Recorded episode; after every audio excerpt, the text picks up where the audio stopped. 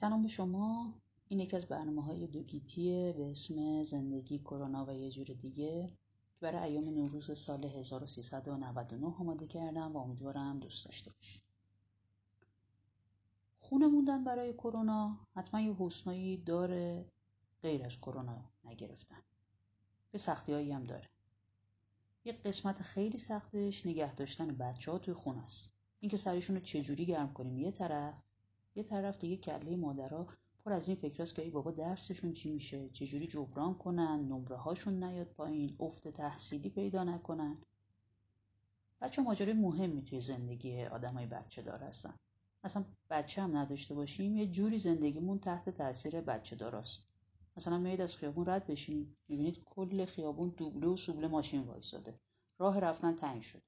می‌پرسید چی شده؟ می‌فهمید ساعت تعطیلی مدرسه است. ننه باباها با ماشیناشون اومدن دنبال بچه ها بعد همشون هم تو همون دو سه, دو سه متر دور مرسه وایسادن تا بچه ها بدون اطلاف انرژی بتونن بپرن تو ماشین. یا می‌خواید با دوستتون برید بیرون باش قهوه بخورید. بهش زنگ می‌زنید میگه نه حال حوصله ندارم نگرانم. می‌پرسید چرا؟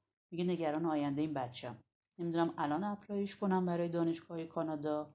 یا بذارم سال دیگه وقتی کامل از پوشک گرفتمش بفرستمش یه پانسیون تو آلمان. یا میرید رستوران میز بغلی بچه داره. تمام مدت داره هوار می‌زنه تیکه های غذاشو شوت می‌کنه. هر از چندگاه یه تیکه از سس غذاش هم سمت شما پرت می‌کنه. بی خود لازم نیست خودتون رو سبک کنید و چیزی بگید چون گذاشتن بچه بیرون ریزی داشته باشه. بله بی خود که نیست میگم عصر فرزند سالاریه. همین فرزند سالاری که ده سال بعدش دیگه برونریزی بچه رو تبدیل می‌کنن به کلیشه های مورد پسند اجتماع. در هر حال فکر کنید همون بچه ای که از صبح تو مدرسه بوده از می‌رفته کلاس زبان هفته دو روز کلاس های آمادگی تست زنی میگذرونده یه روز معلم خصوصی برای پرورش نقاشی داشته یه روز کلاس فلوت می‌رفته آخر هفته ورزش می‌رفته حالا اون بچه رو باید 24 ساعت توی خونه نگه داشت. عجب بساتی شد.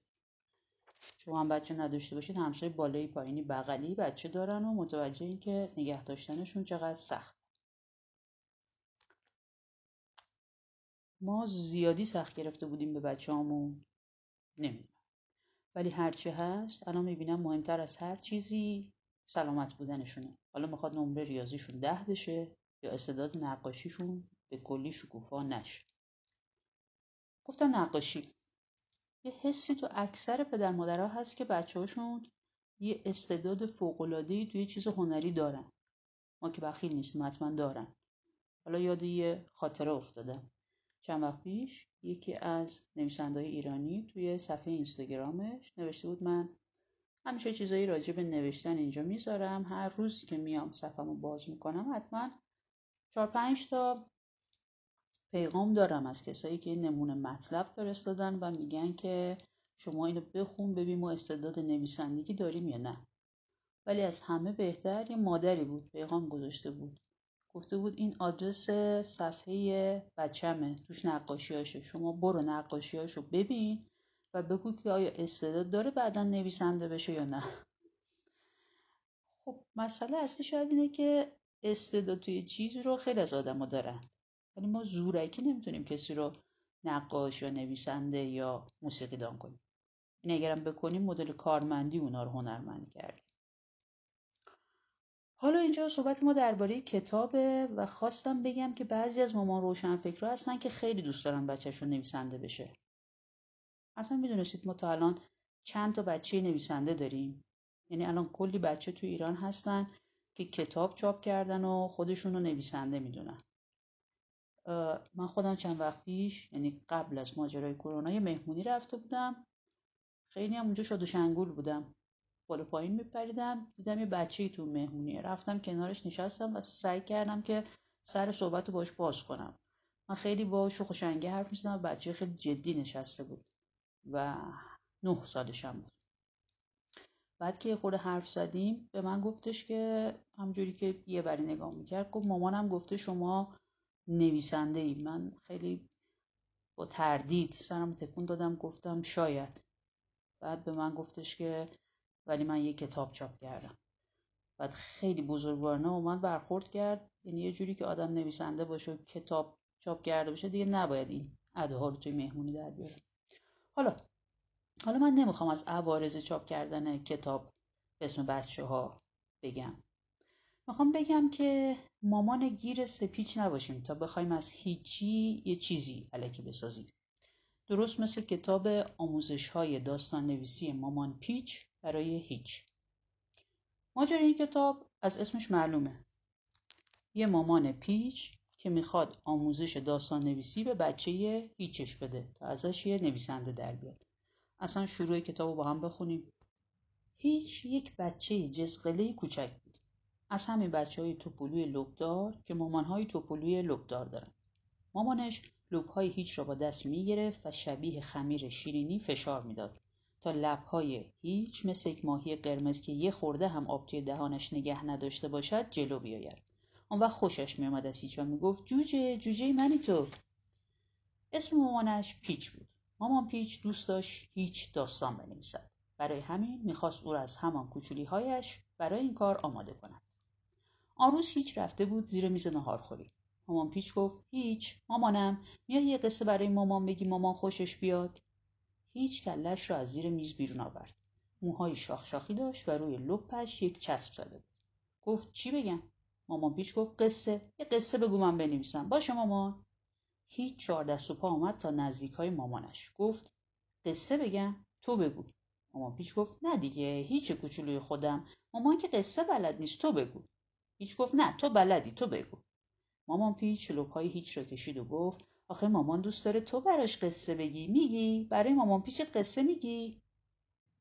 بله. اینجوریه که ماجرای مامان پیچ و هیچ شروع میشه. مامان پیچ هر بار سعی می‌کنه تا هیچ رو با یکی از نکات مهم داستان نویسی آشنا کنه و روشش هم اینه که با یه توضیحی هیچ رو وادار کنه که یک داستانی بنویسه بر اساس این آموزشه. مثلا یه موردش رو ببینیم. مامان پیچ چانش رو توی مشتش گرفت و گفت فکر کن فکر کن من یه اولاغم. هیچ از خنده ریسه رفت و گفت باشه تو یه اولاغه یه اولاغ گوش دراز بنفشی. مامان پیچ نوک انگشتش را فشار داد روی توک دماغ هیچ و گفت فکر کن تو هم سوار منی یه قلاب به ماهیگیری داری با یه هویج که بستی به سرش. هیچ قشقش خندید و آب دهانش کش آمد از کنار لبهایش ریخ روی دستش. مامان پیچ گفت تو هویج رو با قلاب می‌گیری جلوی چشم من اما چی؟ هیچ گفت چی؟ مامان پیچ گفت اما نمی‌ذاری من بخورمش. تا وقتی نرسیدیم به اونجایی که تو می‌خوای بری هویج رو نباید بدی من بخورم. چون من اگه هویج رو بخورم نمی‌برم تا آخر. خسته میشم ولت می‌کنم برمیگردم. هیچ گفت چه اولاغ شکمویی هستی تو. چرا منو نمی‌خوای ببری تا آخرش؟ مامان پیچ گفت کاری به اولاغ و اینا نداریم ما. توی داستانم تو باید یه جوری قصه بگی که اون هویج رو ندی به من بخورم تا آخر داستان. وگرنه من تا آخر داستانتو نمی‌خونم. اینو بهش چی میگن؟ تعلیق. و لبهای هیچ را فشار داد تو تا لبهای هیچ شبیه لب ماهی جلو بیاید. هیچ گفت ولی چه اولاغ بنفش شکمویی هستی تو مامانا. بله. نتیجه این آموزش ها و صحبت ها معمولا به دعوا و خورد شدن اعصاب مامان می‌کشه. چون هیچ فقط یه بچه است. یه بچه که از زاویه نگاه خودش دنیا رو می‌بینه و با حرفای قلم به سلمبو و آموزش مدلی کاری نداره. و ما هم راستش با نگاه عجیب و حرفای اون بیشتر کیف می‌کنیم. این کتاب چند بخش داره؟ توی هر بخش مادر سعی داره یکی از اصول داستان نویسی رو به بچهش یاد بده. که باعث حرف و اتفاقات خیلی خندهداری بینشون میشه. با این حساب وقتی کتاب رو می‌خونی با یه تیر دو تا نشون زده میشه. هم حسابی میخندی هم واقعا یه چیزایی درباره داستان نویسی یاد می‌گیری. البته یه تیر سومی هم داره که مخفیه. اینکه چجوری ماجرای هنر و آموزش و بچه رو با هم دیگه باید مچ کرد. با این حساب یه کتابیه که میشه گفت هم برای بچه هاست البته نه بچه های خیلی کوچیک یعنی بچه های مثلا دبستانی و نوجوان. و هم برای بزرگترا به معنی پدر مادرها و اگه شما بچه ندارید اتفاقا خوندنش یکم بار دلتون رو بابت فشارهایی که از دوران فرزند سالاری دارین می‌کشین سبک می‌کنه. حالا من یه فصل از این کتاب رو براتون می‌خونم. مامان پیچ موهایش را با مسواک رنگ کرده هیچ دوست داشت موهای مامانش قرمز باشد. اما مامان پیچ موهایش را مشکی پرکلاقی کرده بود و رویش پلاستیک کشته بود تا رنگها خوب دم بکشد. مامان پیچ انگار هزار تا زنبورلای موهایش باشد پوست سرش گزگز میسوخت و میخارید. مامان پیچ گفت درس امروزمون چیه؟ پیچ گفت چیه؟ مامان پیچ گفت جزئی نگری یعنی اینکه تو وقتی می‌خوای داستان بنویسی باید به جزئیات دقت کنی. یعنی ریز ریز همه چی رو بگی. که مثلا اونجایی که ازش داستان میگی چه شکلی بوده؟ پیچ گفت خب خب خب. نمی‌خواد دیگه بگی. فهمیدم. بنویس. قصه ای با جزئیات کامل. مامان پیچ نوک خودکارش را چسبان به کاغذ. هیچ گفت. یه روزی یه الاغی بود که رسید به یه تپه پر از علف. روی علف اولیه که سبز بودی کفش دوزک نشسته بود. علف دومی سبز بود. اما گوشه نوکش کمی زرد بود. علف سومی دراز بود بالاش کج بود. علف چهارمی نصفه مونده بود پایین. علف پنجمی یه نینی علف بود کنارشون مورچه جویده بود.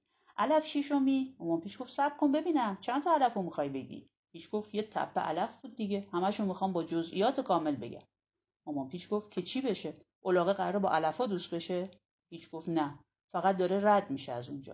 می‌خواد بره از تپه که بگذره بره اونجا پشت رودخونه یه خرگوش هست اونجا فال قهوه می‌گیره. می‌خواد بره ببینه چی میشه تو فالش. مامان پیچ گفت خب حالا این علفا رو میگی که چی بشه؟ جزئی نگری نگفتن که همه جزئیات رو بگی. آخه باید به یه دردی بخورن اینا که میگی تو. پیچ گفت آها خب اینو از اول می‌گفتی. خب علف هشتمی باریک بود یه دونه پر سفید جوجه چسبیده بود به تهش به یه دردی می‌خورد. علف نهمی کلش گرد شده بود پایین اونم به یه دردی می‌خورد. مامان پیش گفت تو اصلا می‌فهمی چی داری میگی؟ آخه اصلا تو نویسنده ای من میگم به یه دردی بخورن. یعنی مثلا یه کاری انجام بدن. آخه که چی همینطور 500 تا علف و هی بگی؟ هیچ گفت خب علف دهمیه رو که بنویسی دیگه از اون به بعد همه علفا داشتن کار انجام می‌دادن. باشه؟ علف دهمیه کلش رو گرفته بود بالا و توی باد تکون می‌خورد. علف یازدهمی دست بچهش رو گرفته بود تا گم نشه. علف دوازدهمی قایم شده بود پشت سنگ تا پای الاغه نره روش. مامان پیچ گفت هیچ به خدا داد می‌زنم ها میگم یه ربطی باید این علفا با اون خرگوشه که قرار فال قهوه رو بگیره داشته باشن دیگه. که چی آخه؟ ما می‌خوایم قصه الاغه رو بگیم که رفت فال قهوه بگیره پیش خرگوش. علف که میگیم باید با این مربوط شه. هیچ گفت علف سیزدهمی پسر نوه امه خرگوش فالگیر بود که پشت تپه زندگی می‌کرد. علف چهاردهمی دختر پسرخاله زنش با خرگوش رفته بودن یه بار بالای کو سنگ بیارن. علف پونزدهمی یه بار خرگوش فالگیر رو کنار جاده دیده بود که از ترس ماشینا فسقلی شده بود پشت خار. اما پیچ گفت همه علفا فامیل خرگوش بودن دیگه. هیچ به خدا دیگه یادت نمیدم چه جوری داستان بنویسی ها. میگم کله پوک جزئیات داستانی باید یه ربطی به اون داستان اصلی داشته باشه. همینطور از علکی جزئیات نگی که. آخه اینکه علف نمی‌دونم علف چندم پسر نوه عمه خرگوشه به چه درد علاقه می‌خوره که داره فال می‌گیره ها؟ هیچ گفت آها. یعنی میگی باید به درد و الاغم بخورن خب زودتر می‌گفتی این رو من که نمی‌دونستم هنوز که. مامان پیچ فوت کرد توی هوا. پیچ گفت. علف هفدهمیه گفت الاغ میری پیش خرگوش بگو پس فردا هوا بارون میاد. علف هیچدهمیه گفت من خودمم رفتم پیش خرگوش. الاغ جون. به من گفت تو فالم یه دونه کر می‌بینه. گفت معنیش اینه که من عاشق یه دونه خرس شدم اما هیچ وقت بهش نمی‌رسم. مامان پیش خودکارش رو کوبید روی کاغذ و گفت منو مسخره کردی تو ها؟ میگم اصلا نمی‌خواد از علفا چیزی بگی. برو سر قصه. نمی‌خواد آقا. ما چرت گفتیم جزئیات. اصلا نمی‌خوام جزئیات رو بگی. همون قصه رو بگو لطفا. حرفی هم از علف نزن. بگو قصه تو پاره نکردم این کاغذو. هیچ گفت چرا آخه تو انقدر هرس می‌خوری مامان؟ مامان پیچ گفت قصه تو بگو. می‌خوام ببینم این الاغه میره پیش خرگوش چی میشه. پیچ گفت الاغه؟ میره اون ور پیش خرگوش می‌بینه خرگوش خوابیده. بعد الاغه خب دلش نازک بوده دیگه. خرگوش رو بیدار نمی‌کنه که. برمیگرده میاد خونه خودشون. مامان پیش گفت فالم نمی‌گیره؟ پیش گفت نه دیگه خرگوش خب خواب بود. مامان پیش گفت پس, پس اصلا اگه تو می‌دونستی که خرگوش خوابه چرا این همه داستان علکی گفتی از علفا؟ منو مسخره خودت کردی؟ پیش گفت خب من می‌دونستم خوابه. تو که نمی‌دونی که مثلا. تو با الاغ میری همه علفا رو دونه دونه رد می‌کنی بعد می‌بینی خرگوش خوابه. دوباره با الاغ برمیگردی. مامان پیش گفت مگه من بیکارم؟ مگه من مسخره تو هم ها؟ من می‌خوام داستان بخونم نه که چرت و پرت بخونم. که می‌فهمی؟ هیچ گفت داستانه دیگه. الاغه میره فال بگیره. خرگوش خواب بوده. برمیگرده. تازه جزئی نگری هم داریم توی علفا مامان پیش گفت تا سه میشمرم. اگه داستانشو گفتی که گفتی. اگه نگفتی نصفت می‌کنم از وسط. هیچ گفت عجب آدمی هستی یا؟ میگم الاغه دلش نمیاد خب خرگوش رو بیدار کنه از خواب. به من چه؟ مامان پیچ گفت یک. پیچ گفت خب خب. الاغه خرگوشه رو بیدار کرد از خواب. خرگوشه چشماشو مالید گفت چیه این وقت شب؟ الاغه گفت اومدم فالم رو بگیری برام. خرگوشه گفت الان خوابم میاد. دیر اومدی آخه. برو فردا بیا. الاغه گفت خب. مامان پیچ گفت دو. پیچ گفت سب کن سب کن. میگم میگم الاغه خرگوش رو بیدار کرد از خواب خرگوش پا شد نشست تو جاش. چشماشو مالید گفت قهوه رو بده فالتو ببینم. الاغ داد. خرگوش گفت یه تپه پر از علف هست توی فالت. علف اولی کوچولو دراز کشیده رو به آسمون داره لالایی می‌خونه برای خودش. پسر نوه عمه منه. علف دومی سبزه. گوشش رو مورچه گاز گرفته. مامان پیچ گفت سه. پیچ گفت نه صبر کن چرا؟ آخه انقدر عصبانی میشی دارم قصه میگم دیگه جزئیاتو میگم دیگه. مامان پیچ گفت اتفاقا منم می‌خوام با جزئیات کامل نصفت کنم. دیوونه کردی منو تو. یه تپه علف به من چه آخه؟ مگه من وقتم از توی جوب آوردم بشینم علفای تو رو بنویسم؟ و پلاستیک را از روی رنگ موهایش برداشت. کلش داغ شده بود. رفت توی حمام و آب سرد را باز کرد روی خودش. هیچ نشسته بود روی صندلی تا مامان برگردد و نصفش کند. با جزئیات کامل نصفش کند. خب امیدوارم که از این فصل خوشتون اومده باشه. کتابی رو که امروز براتون معرفی کردم. اسمش بود آموزش های داستان نویسی مامان پیچ برای هیچ. این داستان رو سید نوید سید علی اکبر نوشته. تصویرسازی هم کتابش داره که مال سلمان تاهریه و انتشارات گل چاپ کرده. اگر که بچه دارین یا اگر که به داستان نویسی علاقه مندین این کتاب رو بخونید اگرم نه داستان نویسی دوست دارین نه بچه ولی همسایه هاتون بچه دارن. این کتاب بهشون هدیه بدین. شاید خود سر صداشون رو آروم تر بکن. این یکی از برنامه های دوگیتی به اسم زندگی کرونا و یه جور دیگه بود که برای نوروز سال 1399 تهیه کردم. و امیدوارم که خوشتون اومده باشه. تندرست باشید.